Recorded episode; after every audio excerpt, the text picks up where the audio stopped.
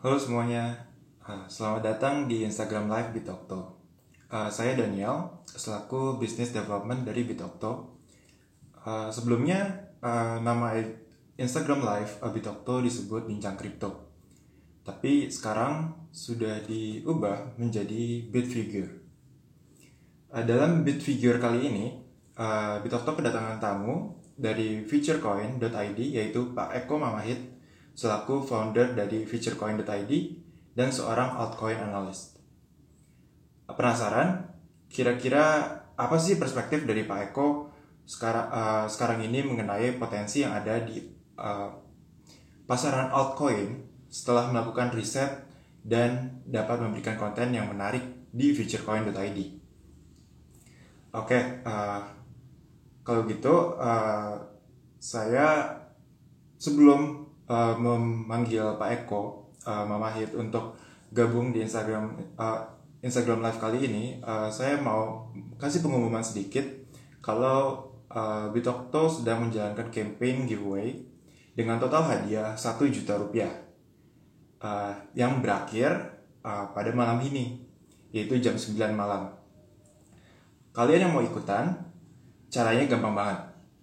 Uh, kalian hanya perlu follow uh, follow uh, Bitokto Exchange, uh, like postingan yang pada tanggal 12 Agustus lalu, yaitu postingan giveaway kita, dan komen sesuai dengan ketentuan yang ada pada postingan campaign tersebut.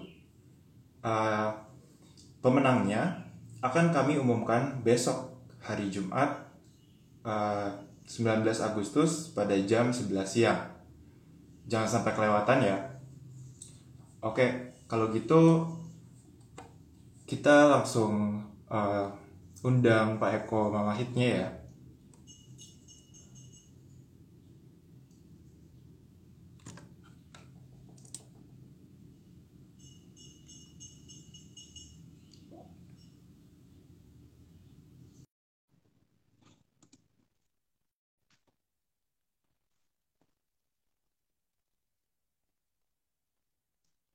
sudah diundang.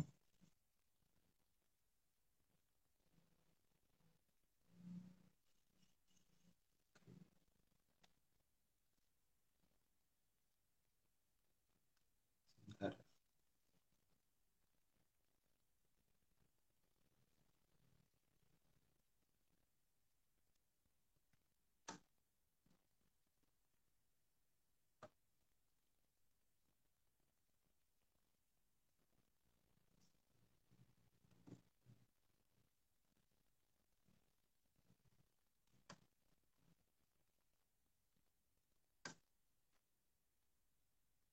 Oke, mohon tunggu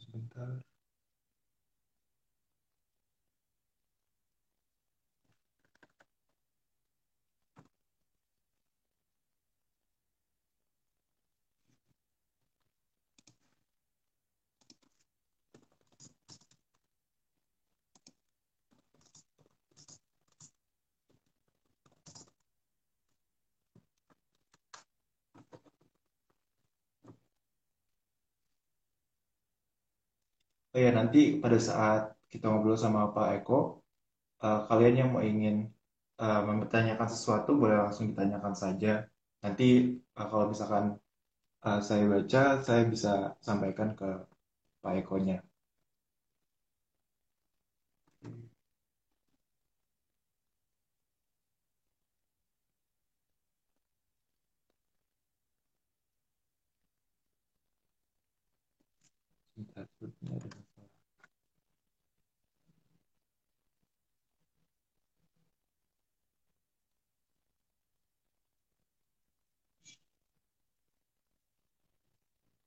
Halo Oke. semua, Halo Mbak, sore juga. Apa untuk kabar di Okto juga, eh, selamat bergabung juga semua. Berarti, oh ini berarti kita gabung ya, berarti uh, halo juga dari uh, teman-teman futurecoin.id. Oke, apa kabar Pak? Ya baik bro, wah luar biasa ya. Kita di tengah pandemi kayak gini bisa ya membantulah teman-teman kasih edukasi, jadi ya semangat lah. Iya, setuju Pak. um, kalau gitu kita langsung mulai aja ya Pak ya. Boleh, boleh. Mungkin um, kita bisa mulai dengan uh, Pak Eko memperkenalkan diri dan memperkenalkan futurecoin.id uh, sekarang. Oke, okay. oke, okay, thank you kesempatannya. Jadi uh, saya Eko Mamahir dari futurecoin.id. Jadi uh, saya mulai future coinnya itu kami mulai dari eh, benar-benar mulai ya itu sekitar bulan April atau Maret seperti itu dan kita sudah mulai eh, fokus buat konten di Instagram, di YouTube dan barusan kita eh, menambahkan channel di Telegram seperti itu. Nah, future coin ini eh, sebenarnya sebuah wadah, bro. Jadi kita ini dengan future coin mau istilahnya mengedukasi lah teman-teman yang mungkin istilahnya kripto kan masih baru nih di Indonesia. Jadi biar teman-teman yang lain bisa dengan mudah lah dapat akses untuk uh, edukasi tentang kripto. Mungkin seperti itu. Oke. Ini langsung ada yang nanya. Iya. uh, bahas Dogecoin dong. Kira-kira akan naik ya? Mungkin ini kali bro ya, sesi tanya jawabnya terakhir kali nanti. Oh kita, boleh boleh. Nanti kita apa namanya kita bahas dulu. Nanti kalau teman-teman mau uh, tanya, mungkin ada uh, uh, uh, future prediction seperti hmm. itu bisa nanti kita uh, coba ulas sedikit lah kalau masih ada waktu seperti itu. Oke okay. oke okay, kalau gitu. Um, untuk pertama mungkin uh, setelah tadi perkenalan, uh, kan uh, Pak Eko sekarang udah bisa kayak apa ya menganalisa suatu koin untuk uh, diposting di future coin terus kayak ada koin-koin apa sih yang menarik nah sebelum jauh sebelum hal itu kira-kira kapan sih pertama kali uh, Pak Eko ini mengenal aset kripto secara keseluruhan Oke, oke, menarik bro. Jadi hmm. sebenarnya Eh, kripto ini kan baru tren di Indonesia. Kalau nggak salah itu sekitar 2020 gitu ya bro ya. Awal 2020 saya ingat. Karena tren 2019 itu saham. Jadi memang orang Indonesia ini suka ikut tren bro. Seperti itu. Nah hmm. tetapi jauh sebelum uh, kripto ini 2019-2020 itu banyak orang uh, FOMO seperti itu. Kalau saya bilang FOMO saya ini sebenarnya 2018 itu sudah kenal lah kripto. Nah kebetulan uh, eh, CEO-nya ini BitOcto, itu kan teman saya hmm. juga, Bro Milken. Uh, waktu itu pernah bikin semacam uh, event lah, semacam event uh, workshop. Jadi dia cerita tentang BitOcto itu apa, uh, uh, garis besarnya kripto seperti 2018 akhir kalau nggak salah. Nah di situ saya sudah mulai tertarik lah, sudah mulai tertarik. Baru saya coba join lah, iseng-iseng saya buka Play Store, saya saya download Bitokto, saya coba daftar seperti itu. Hmm. Tapi waktu itu saya bilang karena uh, kita nih masih kurang di Indonesia itu masih belum banyak yang bahas tentang kripto, bro. Jadi oke, okay, aku ikut, aku daftar, tapi ini apa sebenarnya gitu loh. Jadi nggak tahu. Hmm.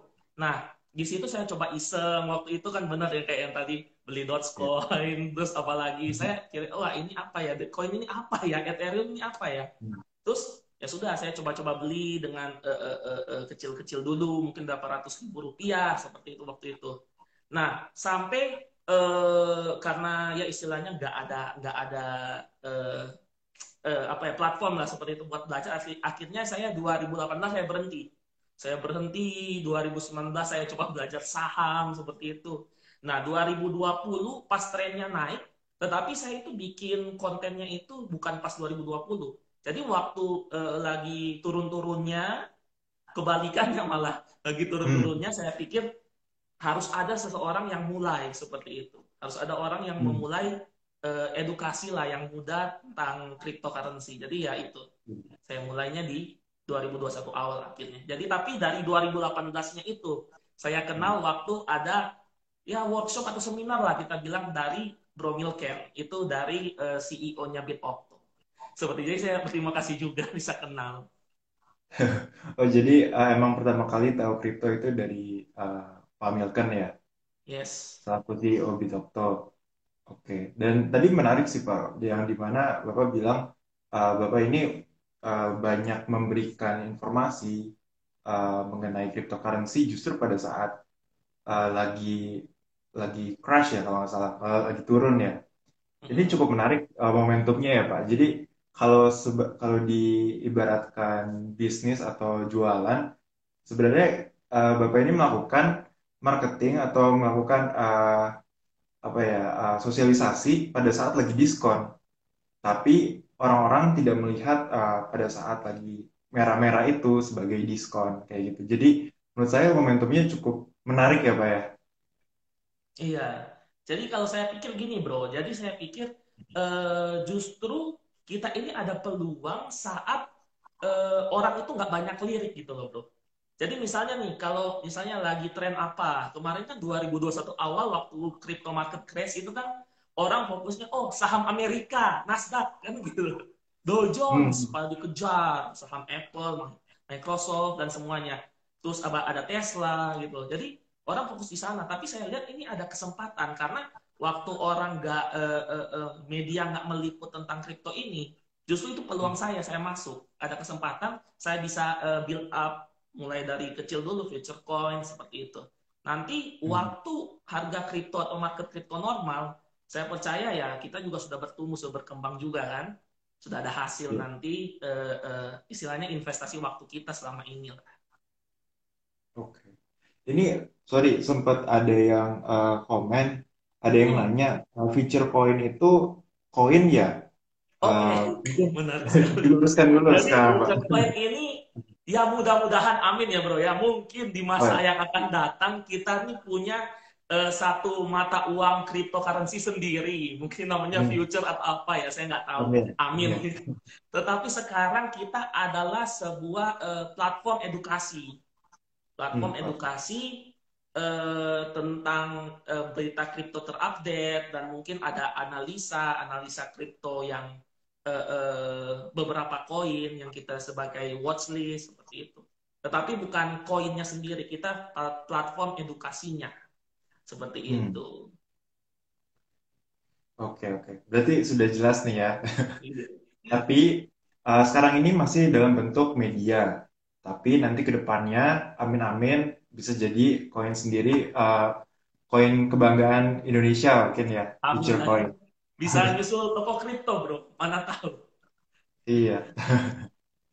Oke, um, untuk berikutnya, uh, kira-kira Pak setelah untuk melihat uh, apa namanya, uh, udah meriset nih, udah hmm. meriset dan udah membuat future uh, futurecoin.id, kira-kira apa sih yang Bapak lihat opportunity-nya yang ada di balik altcoin sekarang ini di 2021? Oke, oke menarik bro. Ini kita kan lagi bahas tentang altcoin. Pertama kita yeah. bahas dulu apa itu altcoin sebenarnya. Mungkin bagi teman-teman oh, yeah. yang baru belajar, mungkin teman-teman yang uh, baru mulai atau penasaran tentang kripto supaya nggak pernah sama seperti saya ya dua tahun lalu. Iya. Istilahnya momentum bullish, eh, tiga tahun lalu malah momentum bullish 2018 itu kan tinggi tingginya kripto malah terjadi keloncakan harga, tetapi saya nggak in waktu itu gitu. Jadi kesempatan saya sudah lewati. Semoga teman-teman nggak miss juga. Nah, altcoin itu apa sih? Nah, itu dari kepanjangannya itu alternatif coin atau alternate coin, yaitu koin-koin alternatif di samping Bitcoin. Jadi Bitcoin itu dikatakan koin utamanya. Nah, altcoin itu adalah koin-koin yang istilahnya bernilai lebih kecil atau alternatif pilihan alternatif dari selain Bitcoin. Gitu. Nah, terus tadi ditanya potensi ya bro ya? Yeah. Potensi, oke. Okay. Ini saya sudah siapin data juga, jadi kita ini bahas banyak data. Semoga bukan uh, uh, mungkin dari data yang ada kita bisa ada satu uh, pandangan seperti itu analisa. Oke, okay. kalau kita lihat pada Desember 2020 ini kita bicara soal market dominance atau uh, bagaimana dominasi pasar dari Bitcoin yang saya bilang koin utama dan uh, altcoin atau koin alternatif. Nah, gini. Pada 2020 bulan Desember kita ambil uh, market uh, cap dari total keseluruhan kripto itu ada 1,6 triliun. 1,6 triliun dolar yang masuk hmm. uangnya di dalam crypto market. Nah, 70% itu marketnya masuk ke Bitcoin. Kalau kita lihat di Desember 2020. Tetapi pada ini, uh, hari waktu itu cuma altcoin 30%, tetapi pada Agustus 2020, Jadi 70% Bitcoin, 30% altcoin. Tetapi pada Agustus 2020 yang menarik adalah Bitcoin itu dominasi pasarnya menurun, bro. Jadi 45%. Oh. Sedangkan hmm. altcoin ini naik jadi 55%. Nah, dari sini hmm. kita lihat ini adalah suatu potensi. Kalau kita lihat ya misalnya nih, ini kan kita bicara kayak barang. Ya kan? Hmm. Orang waktu zaman dulu mungkin lagi tren apa, Bro? Waktu itu zaman dulu mungkin masker waktu pandemi ya. Pandemi hmm. orang cari masker semua, harga masker tinggi sekali. Tetapi saat ini sudah ber berkurang, orang mungkin cari hal yang lain. Mungkin cari barang-barang yang baru. Nah, barang-barang yang baru ini harus kita lihat karena ini akan potensi ke depannya. Nah, jadi dari segi dominasi pasar dari tahun lalu akhir akhir tahun padahal ya, itu sudah kalah Bitcoin daripada altcoin. Kalau kita lihat di Agustus 2021. Baru yang kedua adalah value, Bro. Nah, kalau kita lihat value dari Bitcoin dan altcoin. Nah, gini. Mungkin ada yang bilang, oh Bitcoin itu uh, uh, uh, uh, bagus dan semuanya. Yes, saya setuju. Tetapi value-nya apa dulu? Value itu saya kasih dua. Value yang pertama adalah value untuk menyimpan nilai. Atau store, store of value. Store of value. Bagaimana Bitcoin ini bagus sekali. Dia menyimpan store of value-nya. Karena dia cuma maksimal 21 juta koin.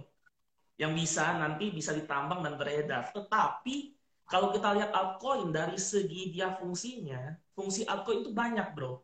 Banyak hal. Mungkin altcoin seperti Binance. Binance itu bisa dipakai untuk exchange-nya. Ya kan? Baru ada Ethereum. Ethereum itu dipakai untuk open source-nya dia. Untuk nge-build up uh, satu coin atau token yang baru. Dan sebagainya. Jadi, secara value, Bitcoin itu cuma terpatok, oh iya store of value, karena dia jumlahnya terbatas tetapi kalau kita lihat fungsinya, banyakkan altcoin itu loh. Hmm. Nah, jadi pasti orang akan lari ke sesuatu yang fungsinya lebih banyak. Itu loh, cenderungnya ya, Bro. Baru yang ketiga, sisi harga. Harganya Bitcoin, jujur, kalau saya awal-awal masuk crypto market, lihat harga Bitcoin itu serem, Bro. Karena uh, uh, uh, beberapa bulan lalu ya, awal-awal tahun, itu hampir 1 M, Bro. Untuk satu koin walaupun kita bisa beli eceran kita bisa bilang kan. Iya.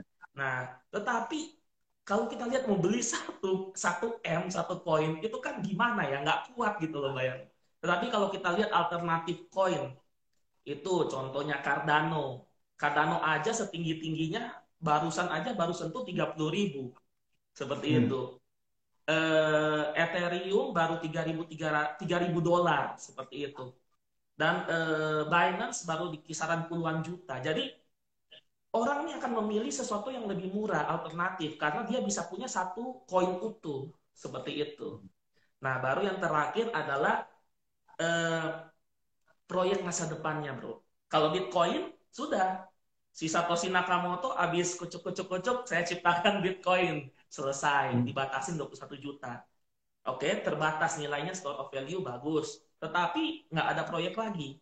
Tetapi kalau kita lihat contoh Ethereum, Ethereum ini banyak sekali proyek. Kalau kita lihat tahun lalu yang lagi tren apa? DeFi, Decentralized Finance, atau hmm. uh, uh, finansial tidak terdesentral gitu loh. Itu kan bisa mengalahkan bank ke depannya. Ini kalau ada orang hmm. bank bisa dikejar nih gitu.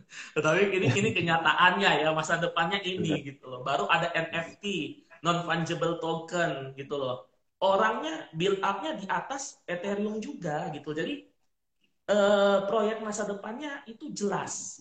Ada pengembangnya, ada timnya, ya kan, ada planning ke depannya, dikasih di white paper jelas semua. Seperti jadi hmm. saya percaya bahwa eh, altcoin itu cuma masalah waktu lah, istilahnya akan lebih daripada Bitcoin. Dan ini saatnya kita ini lihat potensi ini dan masuk. Jangan cuma oh saya tahu potensinya tapi saya nggak ikut masuk. Ini kesempatan kita untuk masuk di altcoin ini itu loh. Bahkan ada istilahnya gini bro. Alt season atau altcoin season di mana waktu dominasi uh, bitcoin ini menurun akan terbitlah istilahnya musimnya altcoin altcoin ini akan beramai-ramai naik kalau kita lihat kan kemarin Solana aja udah gila ya naiknya ya dan Habis yeah. dia naik gila-gilaan langsung masuk urutan ke-10 top market cap di kripto. Jadi ini saya lihat wah potensinya luar biasa. Kurang lebih begitu, Bro. Oke. uh, berarti tadi juga udah apa ya secara tidak langsung menjelaskan kalau uh, altcoin itu adalah koin-koin selain Bitcoin. Yes. Dan dan altcoin yang apa ya uh, muka utama altcoin itu kalau secara dari market cap keseluruhan market cap itu adalah Ethereum. Di mana yes. Ethereum juga memiliki kegunaan yang banyak banget macamnya uh, dan uh, tentunya um, ada juga di Bitokto. yes. Dan kalau misalkan uh, altcoin ini sendiri, jadi orang kalau misalkan Bitcoin itu tuh lebih ke arah, oke, okay, uh, saya mau invest, ini lebih ke arah value investing, eh sorry, lebih ke arah apa itu namanya? Uh, ini, uh, pokoknya intinya untuk menyimpan uang dengan uh, persentase, investment gitu ya? Ya investment. uh, uang aja gitu. Iya, uh, jadi secara uh, jangka panjang akan berkembang sedikit demi sedikit. Namun kalau misalkan uh, kalau misalkan altcoin itu lebih ke arah, oke, okay, uh, saya suka yang koin yang ini, masukin, terus dia akan berkembang beberapa persen, beberapa uh, ke depannya, lalu jual seperti itu sih. Jadi hmm. kalau misal uh, apa ya, memiliki uh, tujuan yang berbeda masing-masing koinnya seperti itu. Oke, uh, dari banyaknya macam-macam nih Pak, uh, macam-macam altcoin ini, kira-kira apa sih uh, favorit Bapak uh, untuk uh, altcoin dari pilihan Kalau altcoin, altcoin ya, untuk saat hmm. ini saya bilang value yang terbaik itu ada di Ethereum, bro.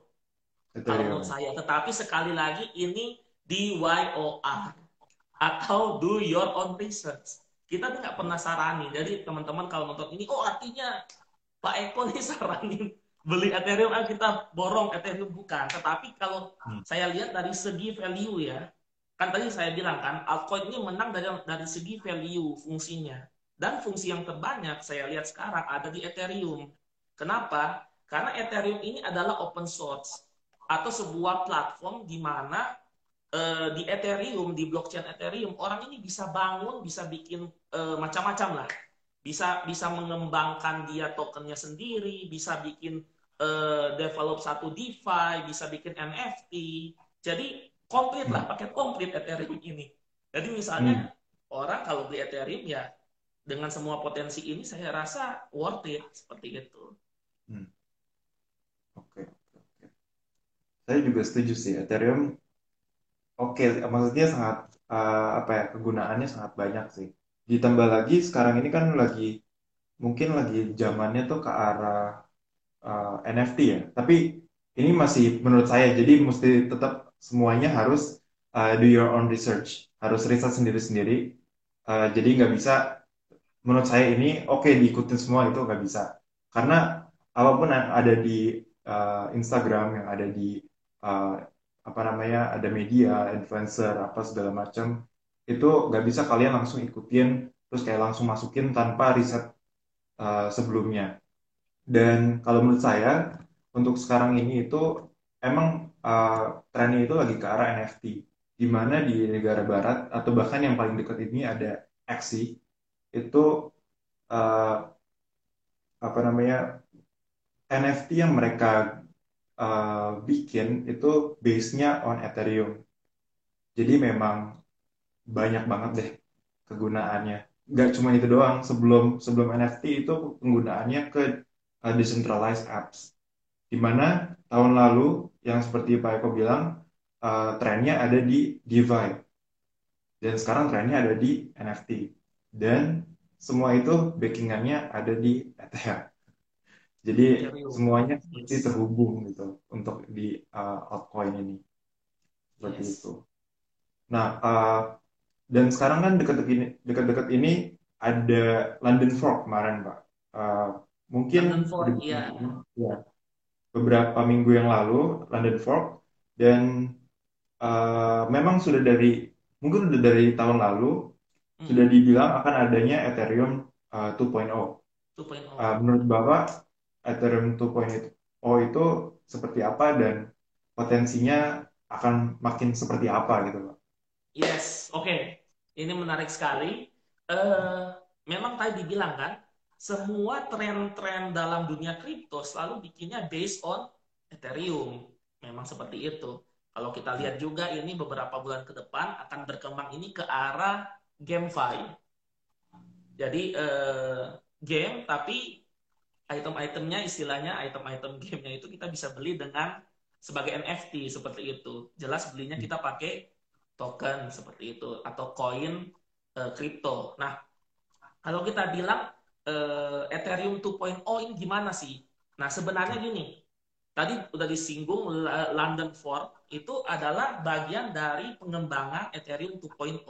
Dan jadi lewat uh, London Fork ini, London Fork ini akan mengarahkan persiapan bagian persiapan dari Ethereum untuk persiapan Ethereum 2.0. Nah, kalau kita lihat tadi Kan be begitu banyak fungsi dari Ethereum. Nah, tetapi ada kelemahan. Kelemahannya Ethereum itu itu di skalabilitas dan uh, gas fee-nya, gas fee-nya. Nah, dengan adanya Ethereum 2.0 ini, skalabilitas dan gas fee-nya ini atau biaya untuk transaksi di Ethereum ini akan berkurang jauh. Nah, bayangkan ya, selama ini masih normal, masih pakai biaya gasnya yang lama, masih pakai uh, uh, skalabilitasnya yang lama, tetapi harganya Ethereum kalau kita lihat sudah meledak begitu besar dari tahun lalu 1000 persen kalau kita lihat ya. Ya sayang yeah. banget kita nggak investasi tahun lalu. Jadi udah meledak 1000 persen. Nah coba kita bayangkan jika sesuatu ini yang sudah bagus diperbagus lagi, gas fee-nya diturunin, uh, uh, uh, skalabilitasnya, skalabilitas itu maksudnya jumlah transaksi per menit atau per detik yang terjadi itu ditingkatkan lagi. Belum lagi nanti ada tren-tren baru build up-nya di Ethereum. Nah, kita bayangkan kan, ini nilainya akan semakin tinggi, value-nya akan semakin tinggi, akan mengikuti mengikuti juga harganya akan semakin naik. Kurang lebih seperti itu. Jadi kalau misalkan kita bisa simpulkan Ethereum itu uh, apa ya sudah bagus dan akan di-upgrade terus gitu. Uh, berbeda dengan Bitcoin, bukan artinya menjelek-jelekan Bitcoin ya, tapi ini kegunaannya yang memang berbeda. Iya, dari segi value-nya. Uh, iya, jadi kalau Bitcoin kan memang untuk seperti menggantikan emas gitu kan ya. Hmm. Tapi kalau misalkan Ethereum ini, uh, oh ya sorry, kalau Bitcoin itu kan yang buat Satoshi Nakamoto dan dia tidak, uh, kita tidak tahu di mana dia dan tidak ada perkembangan lagi. Namun Bitcoin punya uh, extension extension yang bisa membuat Bitcoin lebih baik gitu. Tapi kalau misalkan Ethereum ini kasusnya uh, dengan yang tadi Pak Eko bilang, uh, Ethereum itu punya timnya sendiri untuk pengembangan Ethereum tersebut uh, yang menghasilkan banyak produk-produk seperti NFT, uh, DeFi dan uh, ekosistem lainnya seperti itu. Jadi uh, ini cukup menarik kalau misalkan kalian uh, tertarik dengan mempelajari lebih lanjut mengenai Ethereum, kalian bisa langsung cek mungkin websitenya atau mungkin setelah websitenya ada uh, ekosistemnya kalian bisa cek-cekin oh seperti apa sih itu. Jadi untuk memastikan lebih lanjut uh, keyakinan oh uh, Ethereum itu oke okay, atau menurut kalian oh biasa aja kayak gitu. Jadi semua itu uh, tergantung keputusan dari perspektif kalian kayak gitu. Uh, terus Pak, ini kan udah ngomongin mengenai Ethereum nih Pak. Uh, ya. uh, apa namanya? Uh, favorit koin uh, dari uh, Pak Eko. Nah, kalau misalkan kita balik lagi ke future coin, uh, awalnya landasannya itu seperti apa sih Pak? Kenapa mau bikin futurecoin.id? Oke, jadi tadi saya sudah sempat cerita kan, kita ini istilahnya sudah kelewatan momentum lah istilahnya. Di 2018 itu seharusnya kita itu sudah all in ke dalam kripto. Tetapi kita ini kelewatan momentum. Bitcoin sudah lari terlalu jauh harganya, Ethereum sudah lari terlalu jauh, dan beberapa koin lain. Saya nggak ngomong uh, shitcoin juga ya. Ini kalau kita ngomong shitcoin bisa panjang iya. lagi. Ada ada ada Dogecoin, tetapi Dogecoin saya sih semila shitcoin kalau saya bilang karena sudah mulai banyak yang adopsi dan ada Shiba Inu dan sebagainya itu sudah terlalu jauh kita sudah ketinggalan. Nah sekarang kenapa ada namanya future coin kita ini koin masa depan? Karena kita ini mempersiapkan ada koin-koin selanjutnya yang akan meledak juga. Kita persiapannya kapan? Dari sekarang. Jadi kita melakukan analisa, penelitian, mencari koin-koin yang istilahnya potensial dengan harga masih murah. Nah, jadi hmm. koin-koin ini diharapkan juga akan ikut masuk ke top market cap. Nah, jadi kita ini mulai melakukan riset sekarang, kita mencari koin-koin yang berpotensi di masa depan. Akhirnya saya bikin, kalau gitu kita namakan saja kita futurecoin.id. Seperti itu. Jadi terciptalah nama futurecoin. Oke, oke, oke. Paham, paham sekarang, Pak. Berarti memang apa namanya memang fokusnya itu di riset ya Pak ya riset untuk ke depannya tentang yang seperti itu. Oke oke berarti itu juga uh, visinya seperti itu ya Pak ya? Iya visinya ya kita mencari koin-koin itu kan mencari koin-koin yang yang potensial di masa depan dan mungkin hmm. sambil kita riset kita nggak buat kita sendiri kita sambil share juga ke teman-teman kita di uh, future coin gitu kan untuk oh ini loh hasil riset kita tetapi tetap lakukan riset kalian tetapi menurut riset riset kami ini loh koin-koin yang bagus dan kami sendiri itu membeli juga seperti itu tetapi hmm. sekali lagi ya kalau istilahnya kalau istilah nilainya nggak nggak sesuai prediksi kami siap gitu loh, siap menanggung karena kami sudah beli gitu loh. Hmm. Kalau yang lain kan ngepom om istilahnya, ngepom pomnya beli di oh kalian beli beli, setelah itu saya jual. Kalau kalau saya enggak, kalau kalau kami ya kita itu beli ya karena kita sudah hasil riset kita dan kita biasanya nggak langsung jual, kita keep untuk beberapa tahun seperti itu. Oke. Berarti uh, lebih ke tim hodler ya kalau feature coin ya. Ya, kita hodler garis keras, diamond hand. Oke. Oke. Eh, Pak, tadi juga sempat ada yang nanya dan saya juga tertarik buat menanyakan ini ke Bapak. Uh, ini kan lagi bulan-bulannya kemerdekaan Indonesia kan Pak.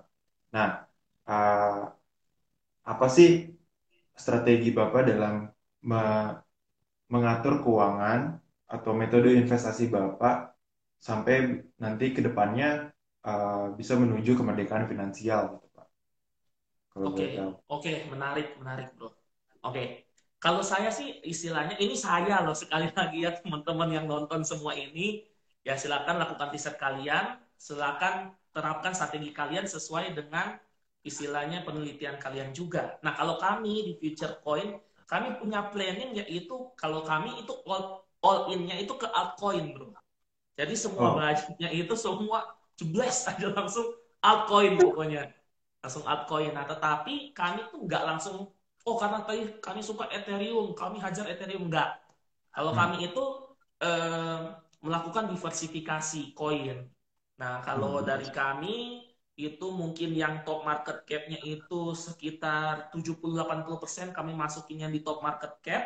20 persennya itu baru ya istilahnya koin-koin yang ya kita feeling-feelingan lah seperti itu karena hmm.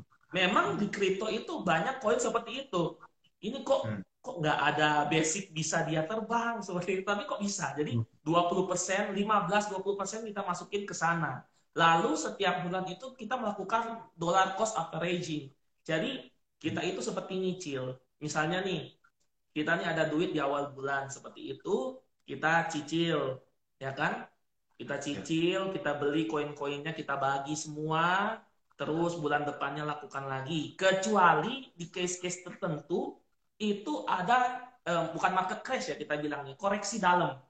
Seperti hmm. bulan Mei kemarin kan sampai bulan Juli itu kan dalam. Nah, siapkan dana-dana istilahnya yang kita siap lakukan langsam atau istilahnya ya kayak bom atom lah. Kita ada dana sudah kumpul sedikit sedikit sedikit sedikit Waktu market koreksi dalam, cari bottomnya, langsung taruh semua di situ. Jadi waktu harga murah banget kita langsung hajar. Kan kata, kalau kata si siapa?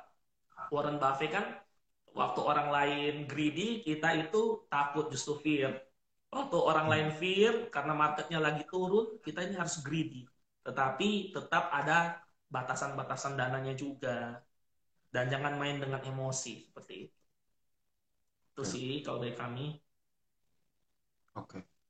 Hmm, tadi kan Bapak juga sempat uh, nge-mention mengenai uh, Dogecoin atau Shiba kan ya. Itu kan sebenarnya kalau misalkan secara komunitas kita ngomongnya tuh kasarnya shitcoin gitu. Tapi sebenarnya kan itu bukan enggak terlalu ya shady gitu, tapi lebih Iya. kayak uh, meme coin atau mungkin community coin. coin.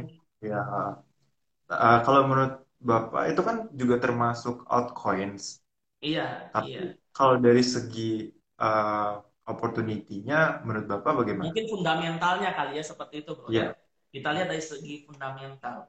Saya sendiri ini tapi sekali lagi kita riset sendiri ya. Kalau saya jujur saya ada hodl eh, apa Dogecoin, tapi nggak banyak, sedikit sekali, ya kan? Kenapa? Karena ini kalau saya saya eh, analisa fundamentalnya, Dogecoin ini ternyata sudah lama loh. Kalau nggak salah di 2016 sudah ada. Dan Hmm. maksudnya orang bilang wah ini koin nggak jelas koin meme, tetapi kok bisa-bisanya dari 2016 bisa bertahan lima tahun dan harganya naik terus. Nah artinya kan mungkin kalau menurut saya di komunitas kripto perlu ada satu koin atau dua koin yang koin meme kan seperti Hmm. itu. Karena kan orang salah satu suka kriptonya itu kan banyak meme-nya seperti itu. Banyak hal yang bersangkutan dengan meme. Nah kalau menurut saya Dogecoin ini bagus selama dia ini ketemu dengan orang eh, pihak-pihak atau perusahaan yang mau adopsi fungsinya. Kalau kita lihat kan Mark Cuban itu kan sudah mulai adopsi ke tim basketnya. Baru kita Hmm. lihat ada Elon Musk, bapaknya Dogecoin. Itu kan dia kemarin iseng-iseng nih, dia mau eh, bikin billboard digital katanya di luar angkasa bayarnya pakai Dogecoin. Jadi semakin komunitas kripto ini menemukan fungsi dari koin ini sebenarnya saya rasa dia akan berubah dari orang pandangan oh ini meme coin atau shit coin yang biasa aja nggak ada dasarnya akan berubah akan naik nah kalau Shiba sih saya sih belum ketemu ya. Kalau Shiba belum ketemu tetapi saya dengar-dengar komunitasnya kuat. Nah kripto itu bisa bertahan selama juga salah satunya komunitasnya kuat. Karena Hmm. harga turun dibeli lagi ya kan dipromosiin lagi. Jadi saya rasa ini kembali ke value-nya sih. Selama dia ketemu value yang pas untuk eh, koin ini kenapa dia bisa ek- eksis ya kan? Saya rasa dia akan bertahan-bertahan aja sih bisa dipikirkan juga tetapi sekali lagi mending beli yang di top market cap. Jangan coba-coba. Karena naik turunnya itu seperti roller coaster juga. Seperti itu. Tapi menariknya ya Pak, tadi kan Bapak sempat ngomong eh, apa namanya kalau beli lebih baik di top market cap. Dogecoin yang dianggap shitty coins atau eh, community coins itu meme co- atau ya meme coins juga itu ada di top market cap juga loh Pak. iya Jadi kalau menarik dari dia sudah lama itu. juga Hmm. Jadi istilahnya artinya eh, dia ada value juga, artinya bisa di situ kan. Market cap-nya juga gede, artinya orang juga melirik juga dia, bernilai gitu loh kan. Nilai itu kan tergantung orang yang memberikan. Dia bikin Iya. koin, developernya kembangin satu koin, ya tergantung komunitas atau pengguna. Marketnya lihat ini ada gunanya apa. Dari situ semakin orang memberikan nilai, memberikan value kepada koin itu, nilainya akan harganya akan mengikuti seperti itu. Jadi Hmm. ya seperti itu Dogecoin sudah mulai kan Mark, Mark Cuban apa eh, Elon Musk dan beberapa lagi, lagi yang lainnya itu kan hodl dia. Jadi ya semakin nambah value-nya. Gitu. Oke, mungkin sekarang saatnya uh, kalau misalkan ada yang dari uh, apa penonton, audiens yang kalau misalkan ada yang mau nanya-nanya ke uh, Pak Eko, boleh Ya, bolehlah atau mungkin kita tanya jawab. Tetapi pertanyaannya yang masuk akal guys. Saya Oh iya, tentu ya. nggak bisa prediksi masa depan. Iya. Kita lihat dari segi fundamentalnya lah. Dari segi fundamentalnya. Bagus nggak koinnya? Mungkin ada teman-teman. Atau saya coba scroll yang iya, pertanyaan tadi ya.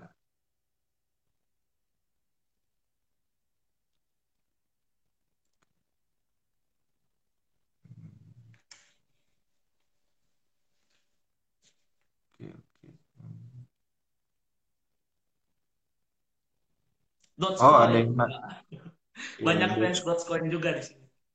Iya. Oh, ada yang nanya tentang Tron. Tron. Iya. Oke, eh, TRX berarti ya. Wah, ini menarik. Iya. Kebetulan juga saya juga hodl juga. Jadi apa ya? Kemarin kan itu eh, dia ada istilahnya perang dingin lah ya.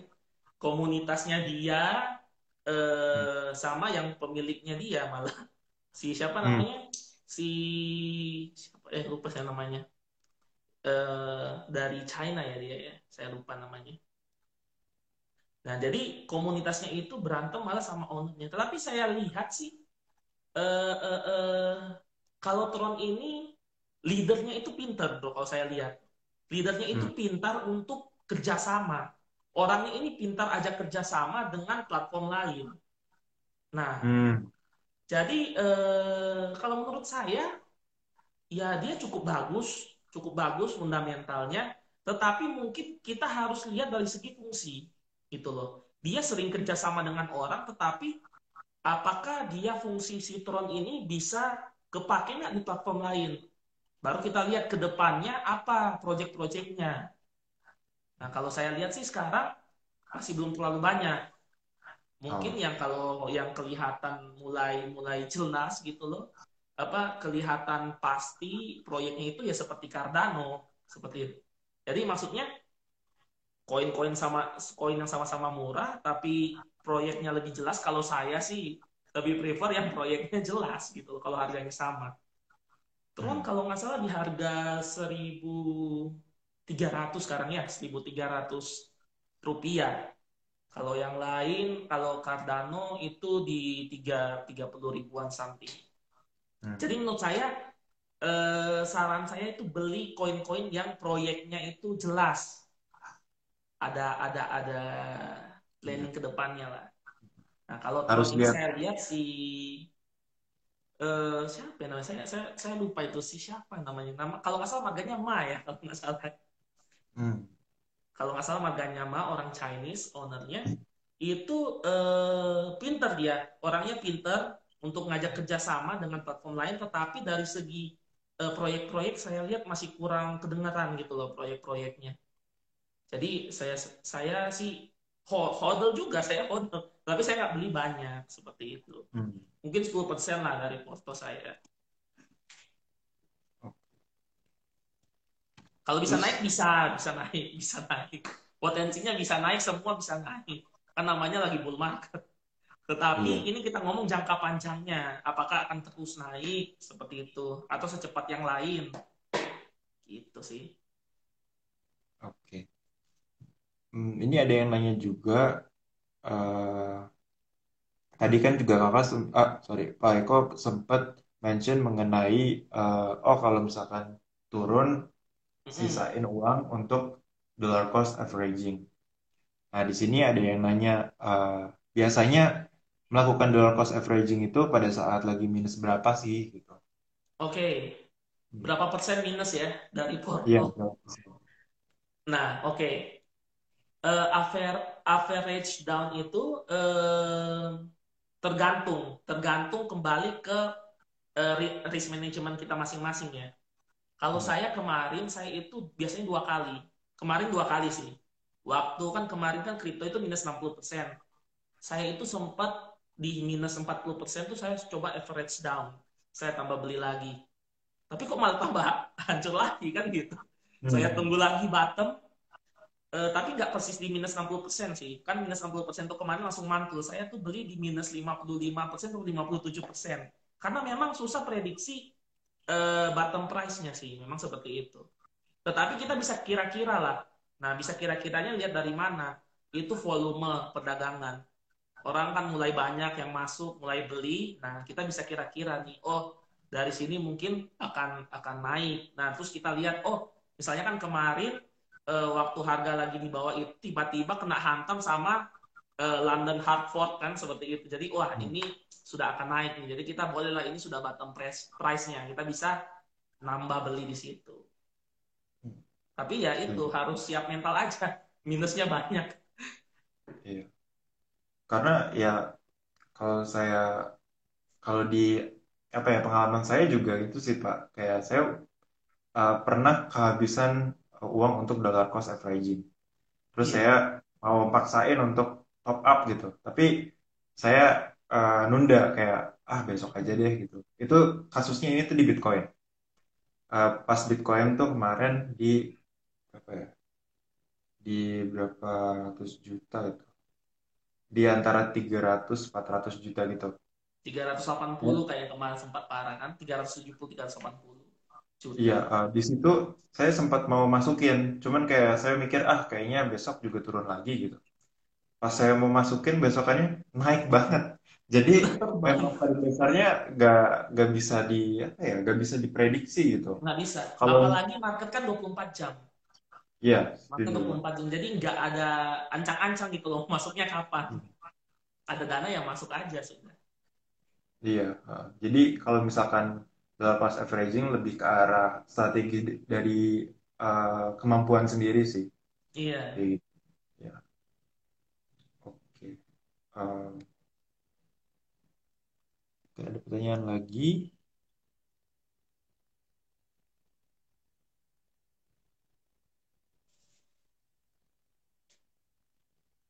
Oh, belum ada pertanyaan lagi. Mungkin boleh cerita-cerita Pak, kayak apa namanya, uh, selama udah invest di aset kripto ini, ada nggak sih kayak suka dukanya gitu? suka duka oke Strategi. Uh, kalau sukanya pasti waktu cuan ya waktu oh iya, market menghijau seperti itu Hmm, hmm, Eh, kalau saya mungkin sharing ini, mungkin kalau eh, kalau sukanya pasti teman-teman pasti sudah mengalami lah waktu market hijau, waktu cuan, waktu kita take profit seperti itu kan pasti seneng. hmm, Karena artinya analisa kita tepat seperti itu kan. Bukan kita kan bukan cuma bilang melulu oh saya cuan, tetapi kan oh karena prediksi saya ternyata benar juga ya seperti itu kan hmm, berhasil nih. Nah, mungkin saya cerita dukanya. Dukanya itu banyak dukanya itu kalau kita ngomong tentang investasi ya nanti saya bilang dukanya waktu saya ngembangin future coin. Kalau dukanya itu di eh, investasi kemarin ya itu waktu minus 60% dukanya hmm, tapi bukan minus lihat porto merah bro. Bukan itu. Hmm, saya sedih kenapa? Karena waktu eh, saya mau top up waktu harga bottom price itu saya hmm. lagi nggak ada uang. Lagi lagi habis amunisi sangat disayangkan. Saya sempat top up tapi cuma dikit ya kan? Hmm, seharusnya itu saya tuh top up lebih banyak waktu ada uang waktu itu. Nah dan yang kedua waktu kemarin eh, awal awal Mei itu mulai mulai Mei pertengahan itu kan mulai mulai turun tuh. Seharusnya itu saya cut loss. Tetapi karena saya udahlah saya tim hodl garis keras hmm, saya pertahanin tuh sampai minus 60. Padahal sebenarnya kalau saya mau cut loss, saya keep uangnya, terus saya uh, lamsam waktu di harga bottom, waktu di Juli kemarin kan, itu sebenarnya saya lebih untung. Tetapi kan ini namanya kita belajar. Seperti itu. hmm. Jadi Iya, itu iya. sih sedihnya bukan cuma karena duitnya saya hilang, bukan. Selama saya nggak jual, duit saya nggak berubah.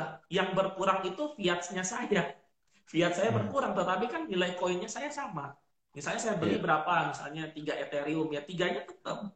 Selama saya nggak jual. Tetapi sedihnya itu sebenarnya waktu Juli saya mungkin bisa dapat 4 atau 5 Ethereum, tetapi saya nggak, pas itu nggak ada uang seperti itu. Jadi saya nggak bisa top up.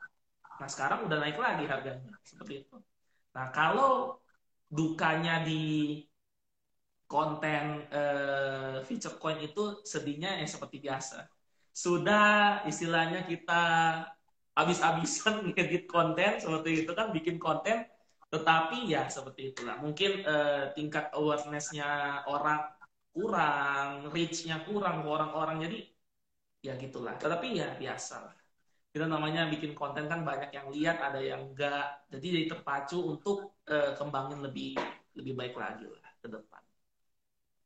Ngomong-ngomong mengenai konten uh, featurecoin.id, uh, kemarin ini saya sempat nonton di uh, apa namanya YouTube uh, channel YouTube-nya featurecoin.id dan uh, saya rekomendasi banget sih kalau misalkan kalian yang uh, nonton video ini pengen tahu uh, masih masih awam gitu mengenai Bitcoin atau cryptocurrency, uh, saya sarankan untuk nonton Future Coin uh, apa konten-konten uh, di futurecoin.id di YouTube itu Pak Eko menjelaskannya dengan sangat terperinci dengan nada yang jelas dan gampang banget dimengerti.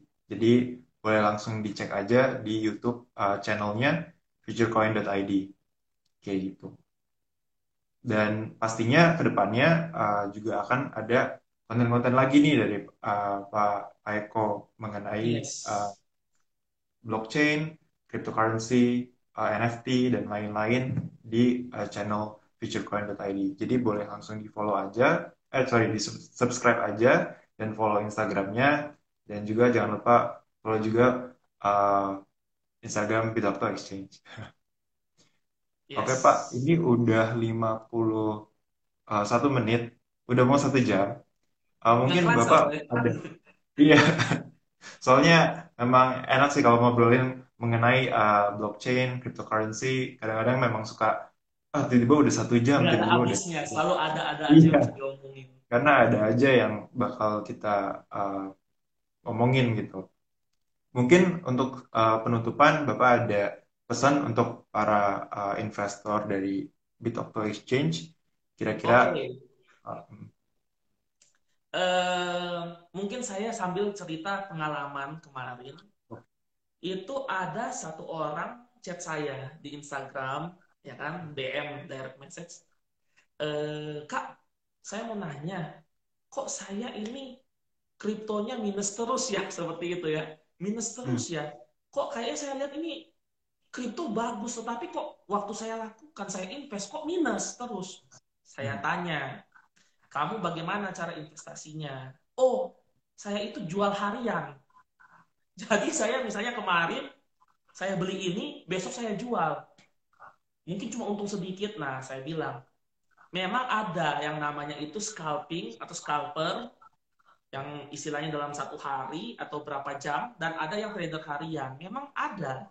Tetapi, kalau hasil penelitian saya, kripto itu nggak bisa harian. Kripto hmm. itu kita seperti membeli masa depan. Seperti itu. Hmm. Kita lihat proyeknya, kita yakini proyek masa depannya, kita beli. Nah, kalau kita dalam harian, Artinya belum terjadi masa depan itu. Proyeknya nggak mungkin jadi dalam harian. Proyeknya itu mungkin dalam bulanan, dalam tahunan, baru bisa terrealisasi. Nah sekarang coba kamu praktekkan, kamu coba tingkatkan dari harian, kamu jadiin bulanan lah setidaknya. Kalau nggak kuat tahunan. Nah saya percaya itu dia akan akan untung karena volatilitas harga di kripto itu karena adopsinya belum begitu banyak itu naik turunnya drastis sekali kalau kita cuma hmm. trading harian atau kita FOMO atau kita mainnya pakai emosi, itu pasti saya sangat yakinkan 99% itu kita akan merugi. Nah, bagaimana supaya kita untung? Berinvestasilah di masa depan. Bagaimana cari hmm. investasi masa depan? Lihat, cari koin-koin yang proyeknya bagus, yang punya masa depan yang jelas, yang timnya bagus, yang solid, harganya juga masih oke. Okay. Nah, kita mulai beli di situ, kita cicil. Nah, kita beli masa depannya. Oh, seperti contoh-contoh yang salah, salah, salah satu yang saya belum sempat beli tetapi cukup bagus itu seperti HOT, tapi di YOA ya tetap penelitian sendiri. HOT ini cuma punya konsep yang bagus. Kenapa? HOT ini menawarkan internet kepada eh, masyarakat di dunia dengan eh, lebih murah dan lebih cepat. Kan bagus sebenarnya. Jadi potensinya kita carilah, kita penelitian koin-koin yang masih bagus seperti ini kita beli masa depannya. Seperti itu. Jangan kita cuma main harian atau bahkan zaman. Yang itu lebih baik kalau saya rasa kita kumpulkan uangnya langsung kita ke kasino, bro. Kasino itu lebih jelas. Kita bisa belajar main kartunya gitu. Tapi kalau ini nggak nggak bisa tahu bagaimana nasibnya dalam 24 jam. Jadi eh, mulailah investasi itu mulai untuk jangka panjang beli masa depannya. Seperti itu sih. Setuju. Setuju banget, Pak.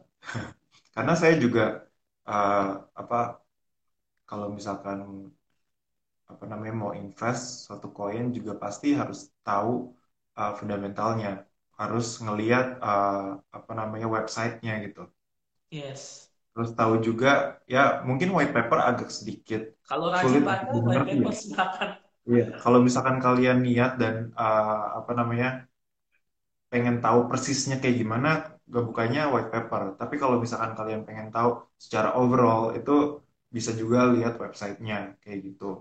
Dan dari website juga kita juga bisa ngelihat kira-kira uh, mereka aktifnya itu seperti apa sih? Kayak mungkin ada Telegramnya, ada ada uh, Discordnya, ada Mungkin kalau saya uh, tambahkan Twitter. bro, kita bisa lihat dia berpartner dengan siapa aja bro. Ah iya, saya, ekosistemnya ya ya. seperti eh, contoh Ripple, itu kan jelas tuh, dia banyak banget tuh dia eh, kerjasama dengan perusahaan-perusahaan, termasuk eh, bank bank-bank besar di Amerika seperti itu. Jadi Hmm, kita lihat partnernya kalau jelas, masa istilahnya partnernya mau berpartner dengan dia kalau dia nggak jelas kan gitu. Iya. Jadi kita juga perhatiin partnernya siapa aja kalau menurut saya. Itu semua ada Dan di website juga sih. iya.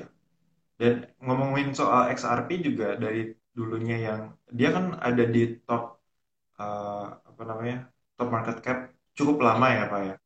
cukup Dan lama. sekarang ini udah mulai masuk ke 10 besar gitu. Jadi ya memang apa eh, kita nggak main-main lah kalau misalkan ngeliatin market cap apa segala macam itu ada fundamentalnya. Kripto tuh ada fundamentalnya. Mungkin ada beberapa orang yang ngomong kripto emang ada fundamentalnya ya atau apa gitu. Hmm. Ya eh, seharusnya sih harus lebih banyak membaca dan riset dulu sebelum mengatakan kripto itu tidak ada fundamentalnya seperti itu. Iya, setuju bro. gitu. Karena Justru ya yang kuat justru.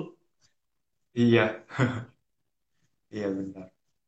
Oke. Eh, jadi mungkin eh, saya akhiri apa ya untuk Instagram Yes. Live kali ini, Bitfigure kali ini dengan Pak Eko Mamahit, eh, founder dari futurecoin.id dan juga sebagai altcoin analyst dari futurecoin.id juga.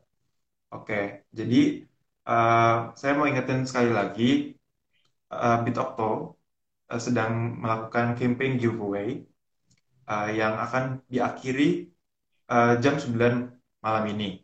Jadi yang kal- kalau misalkan kalian mau ikut, kalian bisa langsung eh, lihat eh, feed eh, di Bitokto Exchange, lihat postingan yang ada di yang waktu kita post di 12 Agustus.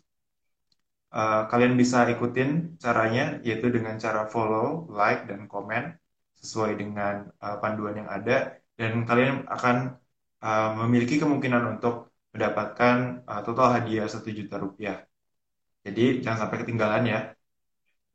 Oke, kalau gitu eh, saya Daniel Sibold eh, sebagai eh, Business Development dari Bitokto pamit undur diri dan Pak Eko. Oke, eh, kalau begitu sampai ketemu di Bitfigure eh, yang akan datang.